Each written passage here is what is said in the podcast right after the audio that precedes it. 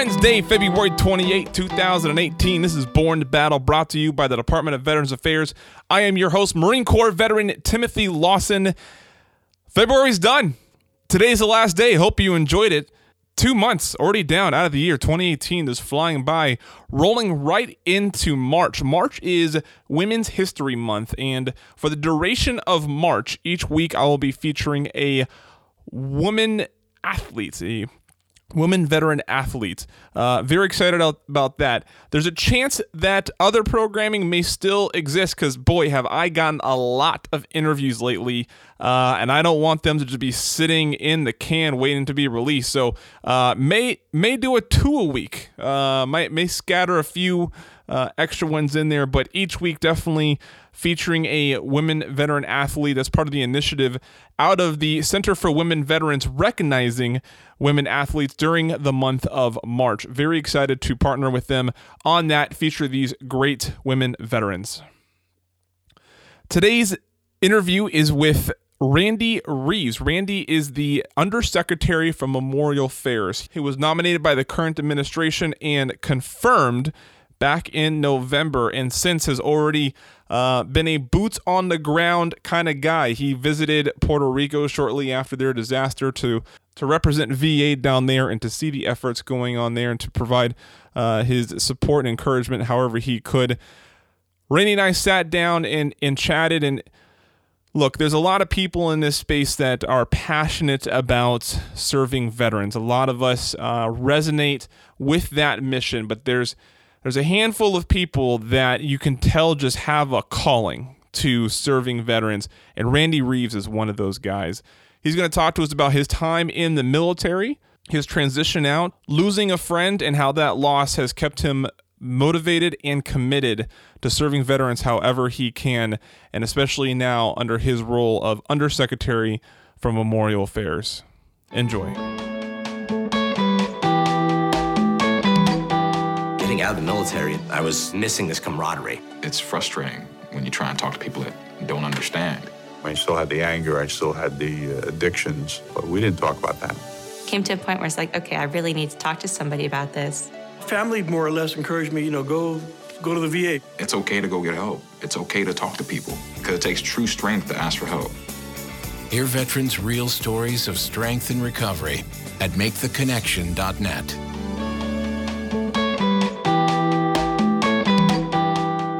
you were you were an Air Force and Navy veteran, right? I was. I uh, was originally in the Air Force. I was uh, uh, went in as an enlisted guy in 1980, uh, right out of uh, basically right out of high school. Yeah. And then uh, I had the opportunity to go to school at night, and then later on I was commissioned in the United States Navy. Okay.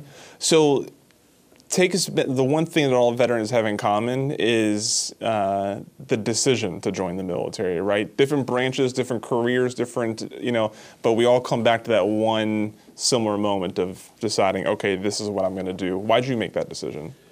Well uh, bef- when i left high school you know I, I was at the point getting ready to graduate from high school and i looked at well what am i going to do with the rest of my life? Uh, what am I, where am i going to go? What am i going to do and I frankly had never been very far from Newton County, Mississippi uh, when I graduated from high school. Uh, contrary to my belief when I was 18, I wasn't nearly as worldly as I thought. Uh, but I had always looked up to my grandfather, I'd looked up to my family members who had served in the military. And I said, you know, I think that's what I need to do right now. Uh, is to go in the military, first of all, figure out what the rest of my life would be. But I thought it was the right thing to do, and I know now that it was, uh, to start my life serving. Uh, there were a lot of folks during that period of time. It was 1980, wasn't that far after the Vietnam War, and not and and recruiting was not as good as it could have been uh, for a lot of different reasons. Uh, and a lot of people, you know, kind of looked at me and said, "Well, why are you going in the military?" Because everybody else was going off to college, they were going to careers, they were doing different things, and you know, I just decided to make that decision. And even though you know there may have been people back then that disagreed with me, it's the best decision I've ever made in my life. Yeah. Because I'm where I'm at and I'm who I am because of that service. It built the foundation for the rest of my life. And, and how far out of Mississippi did it end up bringing you? Uh, it, it, how far can you get from Mississippi? Uh, having been in the Air Force and the Navy, uh, you know, I, you know, I've been around the world. Yeah. Uh, pretty much, uh, I, you know, my first time outside of the United States, I served for a year in Korea. Uh, I was enlisted in the Air Force at that time, and frankly, that's where I met my wife. We were both enlisted people in the Air Force during that time, and of course, in the Navy. Uh, if you can just about name an ocean, I've been in it. Yeah. Uh, and I spent a lot of the, at least the last part of my career, the last 10 years of my career, most of that was spent in the, in the Middle East. And I, I spent a total of 27 years. Tell me about a close friend or a great leader that you had in the military. And you can choose either one of them, but tell me about that person.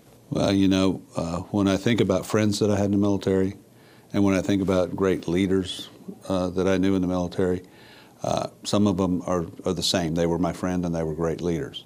Uh, I've known many admirals that have, you know, that have gone to prominence. I've known a lot of generals that, and I've known senior enlisted folks who have really become great leaders in the military. But I think the one person, frankly, that I've got to point out is my best friend. I told you that my wife served also, and she's retired from the Air Force. And I had one of the most unique honors. Uh, after I was commissioned as an officer in the Navy, she retired as a master sergeant in the Air Force. And I was the speaker at her retirement. And I reflected back on what I would say and how I would describe her service and our life together. And frankly, she's my hero. My wife went in the military in, in the mid late 70s. And frankly, you know, things, conditions for women in the military uh, were, were not that great then. Yeah. Uh, you know, it was a man's world.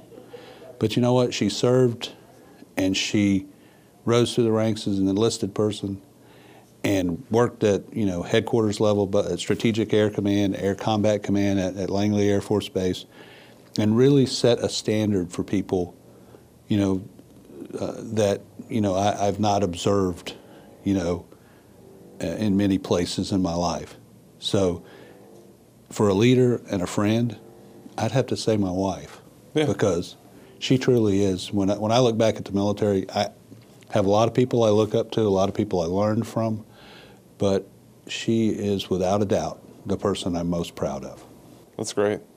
Um, you know, the, the, name of the podcast is Born the Battle, and we know not every veteran sees literal combat, but we all face some sort of challenge, difficulty, adversity while we're in.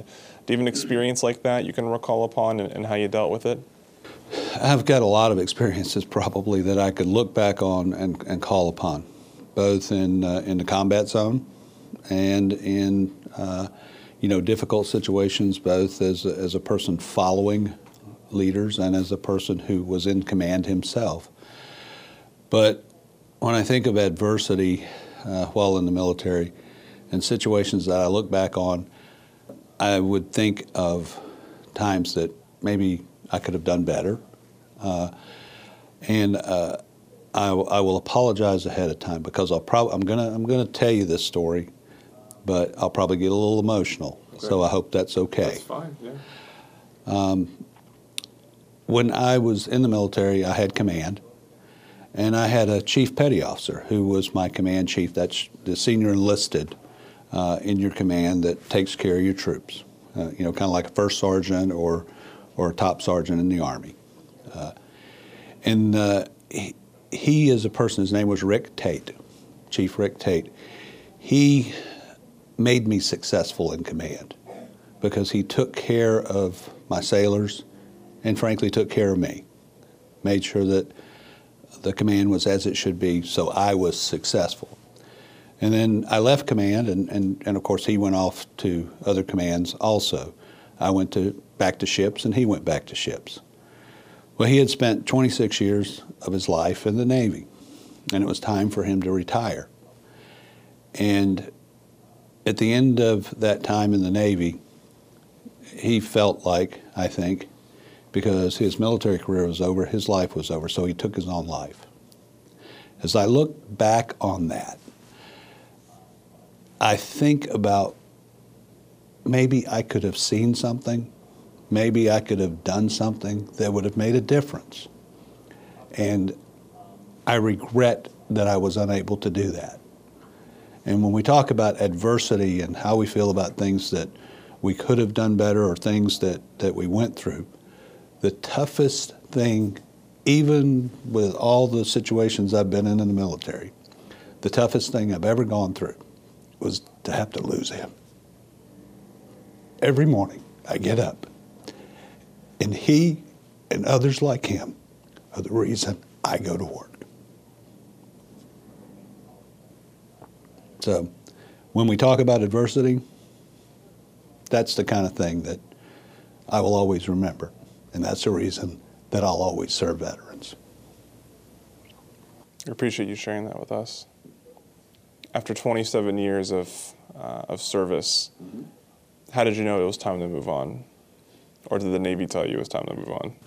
No, the Navy didn't tell me it was time to move on. As a matter of fact, uh, I could have stayed around the Navy for, for quite quite a, a, a long time, you know, no, number of, of, years after that. Uh, but I retired with 27 years of active duty. But the reason I retired is because I had gotten senior uh, as an officer, uh, and I was in a position where I was going to be in staffs a lot, meaning, you know, in buildings uh, and running staff jobs, headquarters, those kinds of things.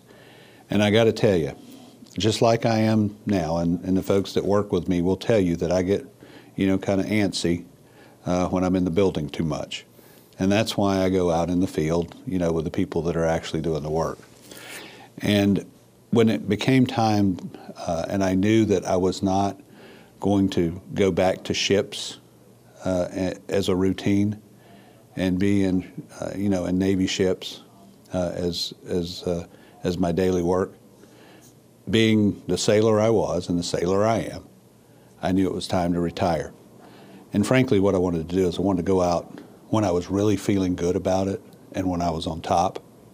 And that's the way I was able to leave, and I'm, I'm very fortunate and glad that that's what I was able to do. But to answer your question, if I'm not operational, I'm not living. Yeah. And that's why people will see me out at our cemeteries a lot uh, is because that's where I need to be. Sure. Um, you know, as as you even identified with uh, the story you told, veterans struggle with transition. Um, how did what was your experience like? Actually, I have to tell you, I had a, I had a good experience with transition. Uh, they, uh, at the time I retired in 2008, and a lot had been done to institute transition programs, TAPS. Uh, I also went through what's called the benefits delivery at discharge, you know, to transition uh, with uh, uh, from military service and, and, and connect with benefits, you know, with the VA. Uh, I was sent to, uh, I retired uh, at Millington, Tennessee, which is a Navy Personnel Command. And the closest site, you know, for me to do that transition, that BDD and, and some of the TAPS process was at Fort Campbell, Kentucky. Uh, and I went up there and I met some of the greatest people in the world, veteran service organizations, uh, who helped me through that process, along with the process that you know the Department of the Navy you know provided. But I think the most important thing was my ability to be uh, and my my fortunate uh, situation to be able to connect with veteran service organizations and other veterans who helped me through that transition process. Uh, and I think that's what really solidified uh, my desire to, you know, when I retired, to find ways to serve other veterans. But to answer your question simply, I had a good, I had a really good experience in my transition because there were people available to help me. Yeah, um, and it, you can um, you can fill in whatever gap you want between getting out of the Navy and where you are now if, if you feel like the, it, uh, the context is necessary. But um, you know when um, when the administration approached you about taking this position, what what inspired you to, to take it on? Well, I will fill in just a little bit. Sure. Uh, when I left active duty, I left active duty in uh, the fall of 2008. Uh, there was an opportunity that I saw that was coming available. Mississippi, where I'm from and where I was living, uh, was going to build its first state veterans cemetery. I had done construction before, you know, in the Navy, and uh, meaning building ships and you know and, and running projects. So I figured, you know, that that's something I could. I've never built a cemetery, but you know, I can uh, I can transfer my skills to that. So uh, I was interviewed and, and asked to to uh, uh, to come on as the first uh, cemetery director for the state of Mississippi for their state veteran state veteran cemetery.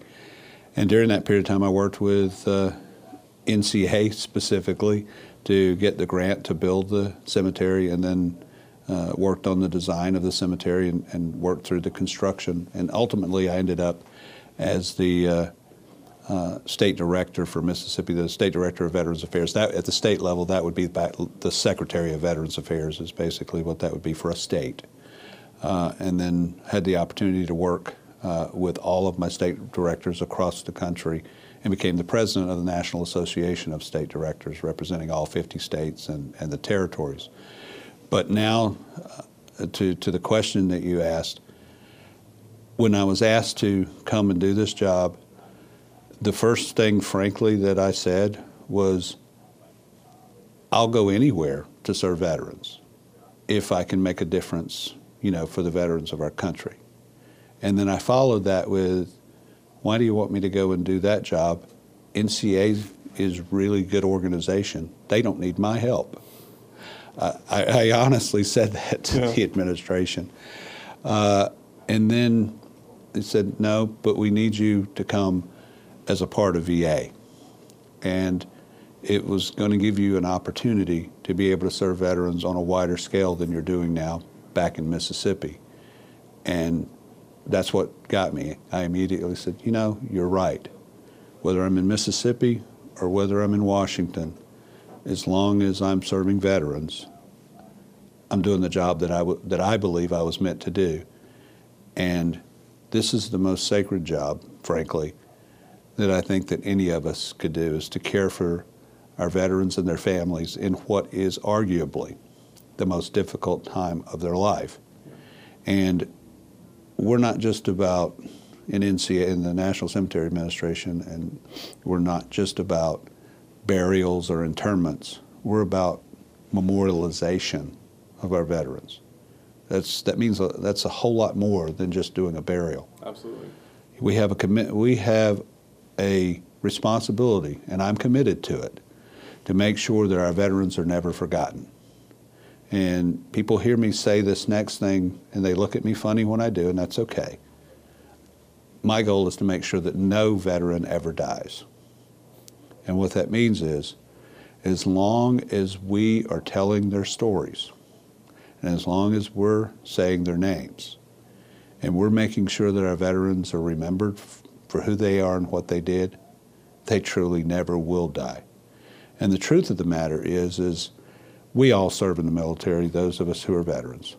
May have served four years, may have served 27 years like me, may have served more. But most all of our veterans make their greatest contributions after they leave military service. They become CEOs of companies, and every once in a while, one becomes the undersecretary for Memorial Affairs. but if I can help others, our veterans and their families, through the toughest times that they have in their life, you know, the, the loss of a loved one, and at the same time with our team members here at VA, help our veterans realize the potential and who and what they can do after military service, which is something that's very, very important to me, then I've done every I've done more than I could have ever imagined that I would be able to or be given the opportunity to do. Yeah, I don't know where this saying originates, but I, have heard the the um, saying that you know you die twice, mm-hmm. right? Um, when you are first buried, and then the last time that someone speaks your name. Well, actually, originally it's a, it's really a Jewish proverb. Is it? Uh, okay. And what is said is that every person dies at least two deaths. Mm-hmm. They die the the last time breath leaves them, but they only truly die later on sometime when no one ever speaks their name. Yeah. And my commitment to our, the veterans of this nation is to make sure, to the fullest extent that I possibly can, that their stories are told and their names are spoken forever so they never will be forgotten and so that they never will die. You've only been in office uh, for a short time so far, but I'm sure that. Um, do, you, do you have an experience from your time here that that reassures you that you can that you are accomplishing what you came here to, to do? Well, I wouldn't frame anything, whether it's today or whether it's two years from now, that I'm accomplishing one thing or another. What I would frame that as, and what the truth is, is that I'm seeing VA and I'm seeing NCA accomplish great things for our veterans every day. The programs that are being put in place, the services that are being provided, the modernization and improvement across VA, and me being able to be a part of that, even if it's only now for a short time and, and, and, and on into the future, if I can be a small, small part of that, then I've made a difference. I was down in Puerto Rico uh, a couple of weeks ago to check on our team members there.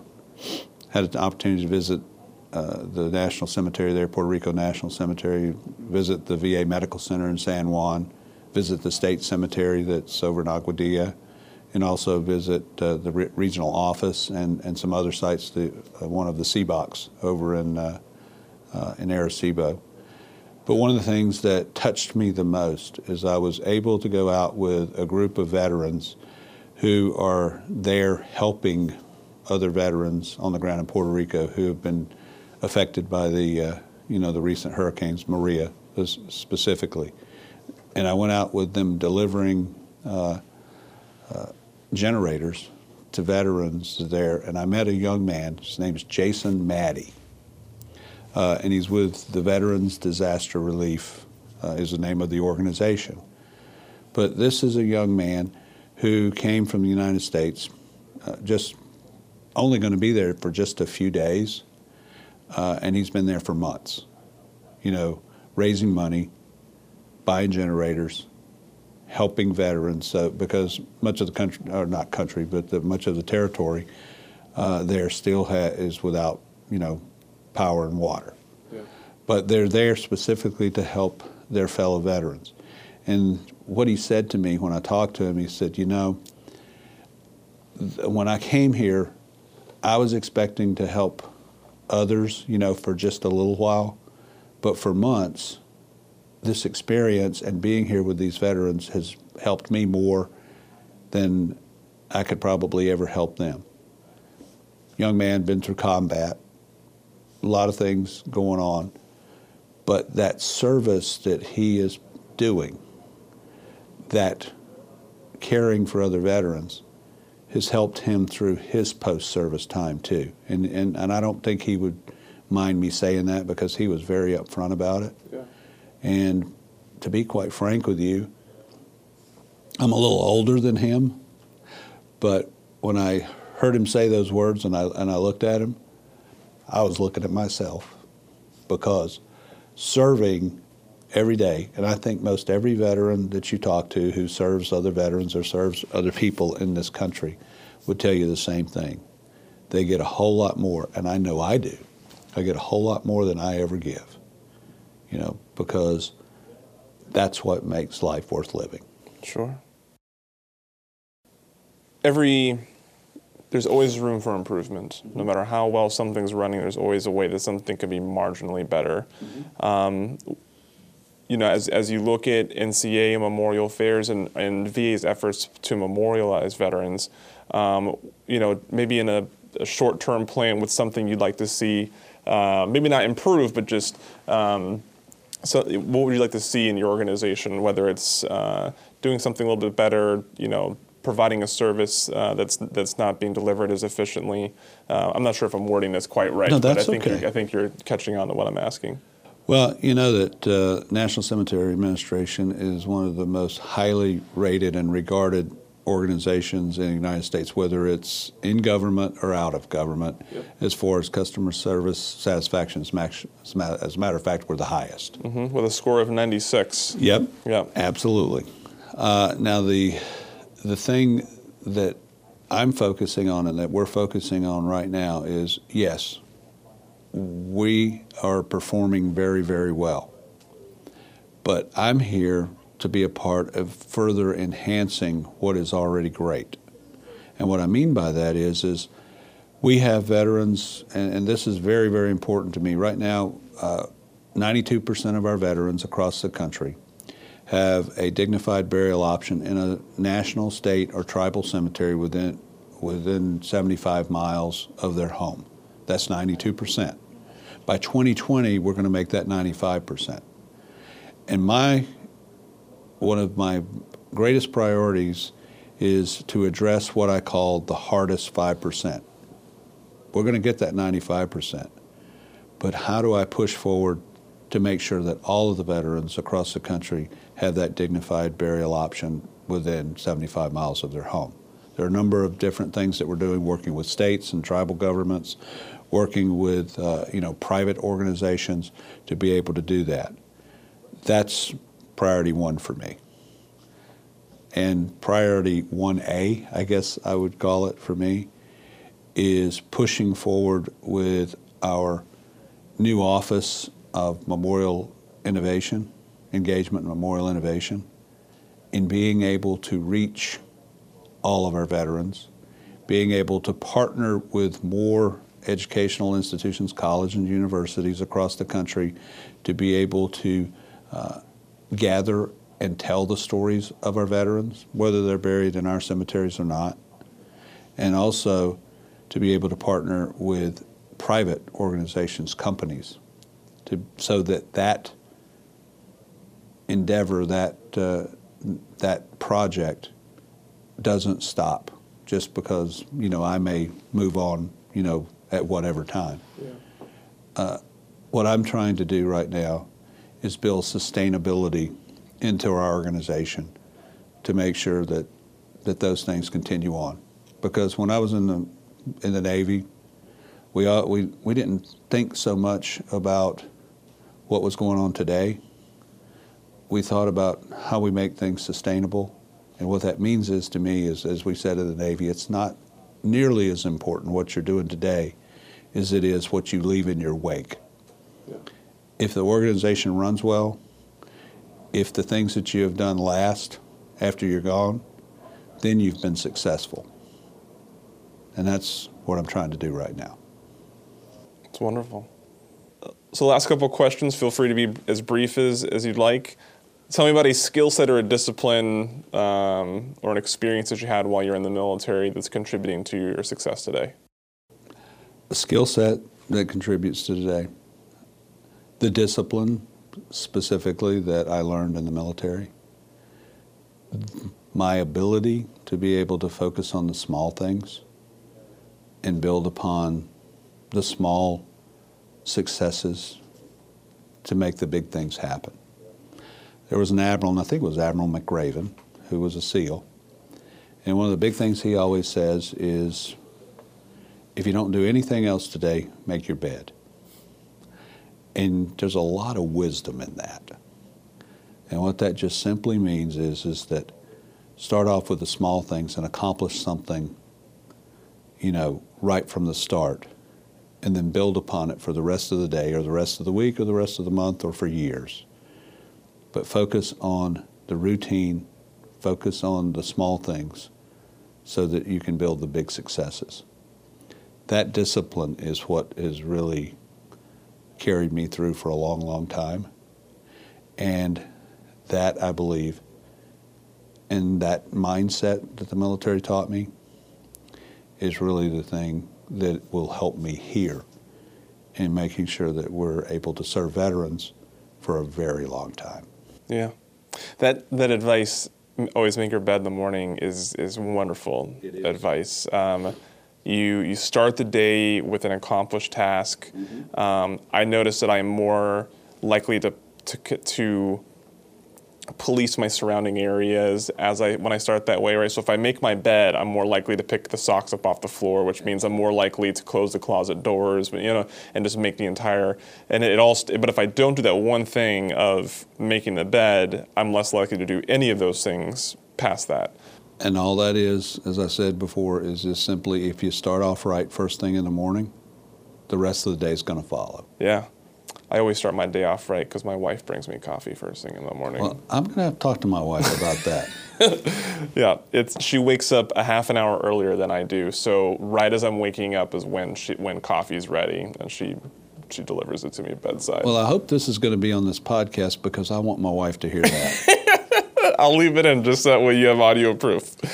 Final question: Tell me about a veteran or a veteran organization that you're familiar with that, uh, aside from NCA, of course, um, that has you excited about what they're doing right now. well, I just, you know, I told you just a few minutes ago about Jason Maddie Yeah. uh, and Veteran Disaster Relief and what they're doing. I left Puerto Rico after I was with Jason Maddie and, and his group and, uh, of veterans. Uh, I left there inspired. I left there energized because, and, and they're not the only ones, but I, I'm just using Jason as a and, and Veterans Disaster Relief as an example. There are so many out there that are doing similar things, but I think most recently it's Jason and Veterans Disaster Relief that got me the, the most excited about veterans helping veterans, and then the other part of that is me being a veteran because it doesn't matter if I'm here as the Undersecretary of Memorial Affairs, and it doesn't matter if I'm on the ground in Puerto Rico handing out, uh, you know, generators. I'm serving veterans, and that excites me. Uh, and I could name probably a, dozen or more, you know, off the top of my head. But most recently, that's who got me the most excited about serving veterans, just because I saw what they were doing with, frankly, not much. And that's really what it's all about. That's right. Adapt and overcome. Absolutely. Mr. Reeves, I really appreciate you uh, you joining me. Um, appreciate your time. Thank you for your service to our country and your continued service to veterans through memorial affairs. Thank you very much. I served in Vietnam. I served in Iraq. No matter where you served or when, VA has benefits for veterans of every generation. To learn what benefits you may be eligible for, visit www.va.gov. To learn more about memorial affairs and the efforts and initiatives happening there, you can go to sem, C-E-M, dot va dot gov. That's going to bring you to the burial and memorial benefits homepage. And you can also follow them on Twitter at VA NAT Cemeteries. That's at VA NAT Cemeteries. Today's Medal of Honor citation reading is for Thomas Reeves. Uh, I like to go into the uh, citation um, archives, the Medal of Honor recipients archives, uh, and see if I can find a recipient that uh, shares a name uh, of the of the guest or a commonality, uh, or if there's a if there's a citation that is uh, topical to the time of the year. This time around, I searched Reeves, and sure enough, we have one Medal of Honor recipient with the last name Reeves, Thomas Reeves, United States Navy, was a radio electrician during World War II. Was part was on the USS California. Year of honor is 1941.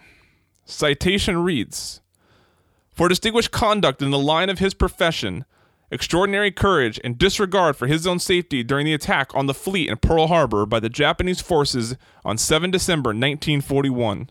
After the mechanized ammunition hoists were put out of action on the USS California, Reeves, on his own initiative and a burning passageway, assisted in the maintenance of an ammunition supply by hand to the anti aircraft guns until he was overcome by smoke and fire, which resulted in his death.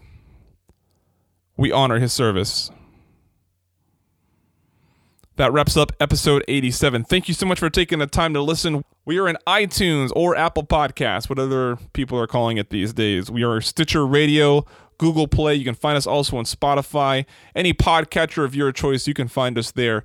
Thanks, thank you so much for taking the time to listen to listen to Undersecretary Reeves' powerful story. I know he appreciates everybody who tuned in uh, and is honored to serve veterans in that capacity.